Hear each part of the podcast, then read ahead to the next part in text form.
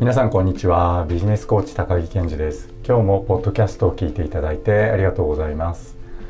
一説によると人間は1日に3万5千回の決断をしているのだそうです。僕はビジネスコーチとしてたくさんのビジネスパーソンが決断するということを支援してきました。現場のビジネスマンであれば現場での決断があり管理職であれば管理職としての決断があり経営者であれば経営者としての決断がありビジネスをしているとそれぞれの立場で自分の置かれている環境状況の中で今自分が持っている能力最大限の決断を迫られるということがあると思います。ですが多くの方にとってこの能力最大限の決断ってなかなか結論が出しにくいものだったりするかもしれません。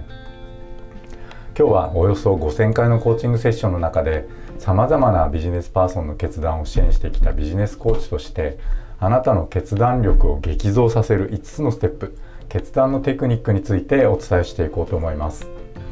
このチャンネルではビジネスや副業毎日の生活やライフスタイルの最適化につながる情報をお伝えしています。ご興味のある方は是非チャンネル登録よろしくお願いします。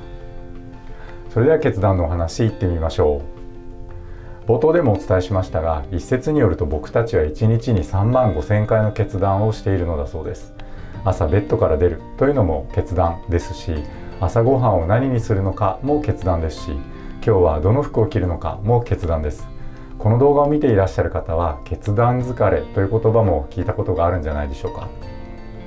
スティーブ・ジョブズさんがいつも同じ服を着ていたのは決断疲れを防ぐためというふうにも言われていますしある経営者さんは曜日ごとにどこでランチを食べるかを決めているという話を聞いたことがあります。これも決断疲れとか決断力の浪費を防ぐための方法ですね。こういった事例からも決断をするためのエネルギーをいかに大切に考えている方が多いかというのがわかると思います。そして誰だってできるだけ失敗はしたくないので適切な決断が下せるようになりたい。きっとそう思うはずです。今日僕がご提案する決断のテクニックは5つのステップです。その5つとは1つ目欲しい未来手に入れたい結果に視点を変える。2つ目理由を具体的な言葉にする。3つ目小さな行動を10個書く。4つ目始める。5つ目フィードバックを得てタスクに追加する。この5つです。順番にご説明していきましょう。1つ目欲しい未来手に入れたい結果に視点を変える。僕たちが日々さまざまな決断をしている中には感覚的に大きな決断と小さな決断ってあると思います。自分の能力値から考えた時に今日どんな服を着るかとかお昼ご飯に何を食べるかといったことはどちらかといえば小さな決断と考える方が多いと思います。一方で大きな決断がどんなものになるかと考えた時にお一人お一人によって違ってくるんじゃないかっていうふうに感じます。決断が含んでいるリスクの大きさとその人が取れる責任の大きさのバランスとかそういったものによって決まるものかもしれませんね。だけど決断そのものに視点を置いていると決断ってどんどんできにくくなってしまいそうです。だからまずはあなたの視点を変えましょう。そもそも決断は何のためにするかっていうと欲しい結果を手に入れるためです。欲しい結果が手に入りさえすればその欲しい未来から決断のタイミングを振り返った時にどっちの決断をしたかっていうのは大して重要ではないっていうことに気がつけることが多いと思います。そして欲しい未来から振り返った時にそのプロセスで行った判断決断は1個ではないはずです。だから一つ一つの決断に時間をかけるよりは決断して行動したことから得られるフィードバックに焦点を当てるということですね。別の言い方をすれば様々な欲しい未来を手に入れることができない方法っていうのを排除していけば欲しい結果が手に入るっていうふうに考えることもできるでしょう。あなたが視点を向けるべきところは欲しい未来。あなたが手に入れたい結果です。そこに視点を向けるためにはこのあなたが欲しい未来手に入れたい結果をいつでも思い出せるようにできるだけ具体的に想像するところから始めてみましょう。欲しい未来手に入れたい結果を具体的に想像する方法ですが例えば絵が得意な方だったら欲しい未来の状態を絵に描いてみるっていうのもいいと思いますしまた写真がお好きな方だったらインターネットでいろいろな写真を集めて手に入れたい結果が手に入った状態をあなたに感じさせてくれる写真をいっぱい集めて壁とかボードに貼っておくっていうのも良い方法です。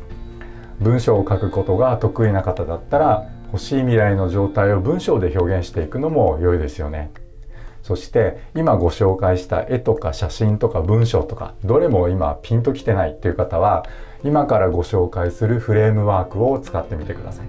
ここでご紹介するのは欲しい未来手に入れたい結果を具体的にイメージするようにするための12個の質問です。その12個の質問とは1つ目欲しい未来が実現した後何が変わったか。2つ目それはどんな風に変わったか。3つ目欲しい未来が実現した後何が変わらなかったか。4つ目変わらなかったものことはどんな状態か。5つ目欲しい未来が実現したら何が見えますか。6つ目欲しい未来が実現したら何が聞こえますか。7つ目欲しい未来が実現したらどんな肌触りを感じるでしょう。8つ目欲しい未来が実現したらどんな香りがするでしょうか。9つ目欲しい未来が実現したらどんな味がしますか？10個目欲しい未来が実現した後あなたはどんな気持ちになるでしょうか？10個目欲しい未来が実現した後は今までと何が違っているでしょうか？12個目欲しい未来が実現していることを他の人からも分かるのはなぜでしょう？この12個にあなたの想像力を目いっぱい働かせながら丁寧に答えていってみてください。そうすることで欲しい未来手に入れたい結果を具体的にイメージすることができるようになるでしょう。あなたの決断力を激増させる5つのステップ。決断のテクニック1つ目は欲しい未来手に入れたい結果に視点を変えるでした。2つ目理由を具体的な言葉にする。具体的に欲しい未来手に入れたい結果の具体的なイメージができたら次はあなたがなぜその未来を手に入れたいのかを言葉にしていってください。まるだからという表現でできるだけたくさんのあなたがその未来を欲しい理由を書き出していきましょう。大きな理由もちっちゃな理由もかっこいい理由もそうでない理由も人に自慢できるような理由も人には言えないようなかっこ悪い理由も全部全部書き出してください。目標は5分間で30個もっとたくさん書ける方はもちろん50個でも100個でも書いてくださいこのその未来を欲しい理由このその未来を欲しい理由があなたに行動のエネルギーを与えてくれます。あなたの決断力を激増させる5つのステップ。決断のテクニック2つ目は理由を具体的な言葉にするでした。3つ目小さな行動を10個書く。そしてその次にやるのが先ほどイメージを具体的にしたあなたの欲しい未来。手に入れたい結果にあなたが向かっていると思える小さな行動を10個書き出してみてください。ここで10個書き出す小さな行動は1つが5分から15分ぐらいでできるような小さなことです。10個書き出すことができたらその10個に簡単にできる順番に番号を振ってみてください。あなたの決断力を激増させる5つのステップ決断のテクニック3つ目は小さな行動を10個書くでした。4つ目始める。10個を簡単にできる順番に並べ替えたらその1つ目を今この瞬間にやり始めちゃいましょう。こうして今日は1個目。明日は2つ目のやつを。と1日1個ずつ10日間で終わらせていきましょう。あなたの決断力を激増させる5つのステップ。決断テクニックの4つ目は始める。でした。最後5つ目です。フィードバックを得てタスクに追加する。毎日1個ずつ小さな行動をこなしていくとあなたはきっと何かのフィードバックを得るはずです。例えばあこのやり方はうまくいかないんだ。じゃあ次はこうしてみようみたいな感じですね。この次はこうしてみようを次のタスクに足していきましょう。あなたの決断力を激増させる5つのステップ。決断のテクニック5つ目はフィードバックを得てタスクに追加するでした。いかがでしたか？決断そのものから視点を欲しい未来手に入れたい結果に移すことで行動しやすくなったっていうことを体感できると思います。日頃僕って決断力ないんだよねと思ってる方とか私ってどうして決められないのかしらなんて感じているビジネスパーソンの方は是非今日のお話試してみてください。それでは今日のお話まとめておきましょう。今日はなかなか決断できない時にこれまでおよそ5000回のコーチングセッションを通じてさまざまな方の決断を支援してきた僕が考える自分の能力最大限の決断を迫られた時の決断力を激増させる5つのステップ決断のテクニックをお伝えしました。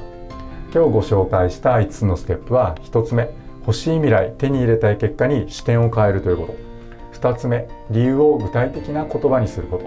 3つ目小さな行動を10個書くこと。4つ目始める。5つ目フィードバックを得てタスクに追加する。この5つです。日頃僕って決断力ないんだよねって思ってる方とか私ってどうして決められないのかしらなんて感じているビジネスパーソンの方は是非今日のお話試してみてください。今日のお話が面白かった役に立ったと思う方は是非チャンネル登録もよろしくお願いします。皆さん正しい手洗い適切なマスクの着用ソーシャルディスタンスに配慮して毎日を上手に楽しんでいきましょう。それでは今日はここまでにします。今日も最後までお話聞いていただいてありがとうございました。バイバーイ。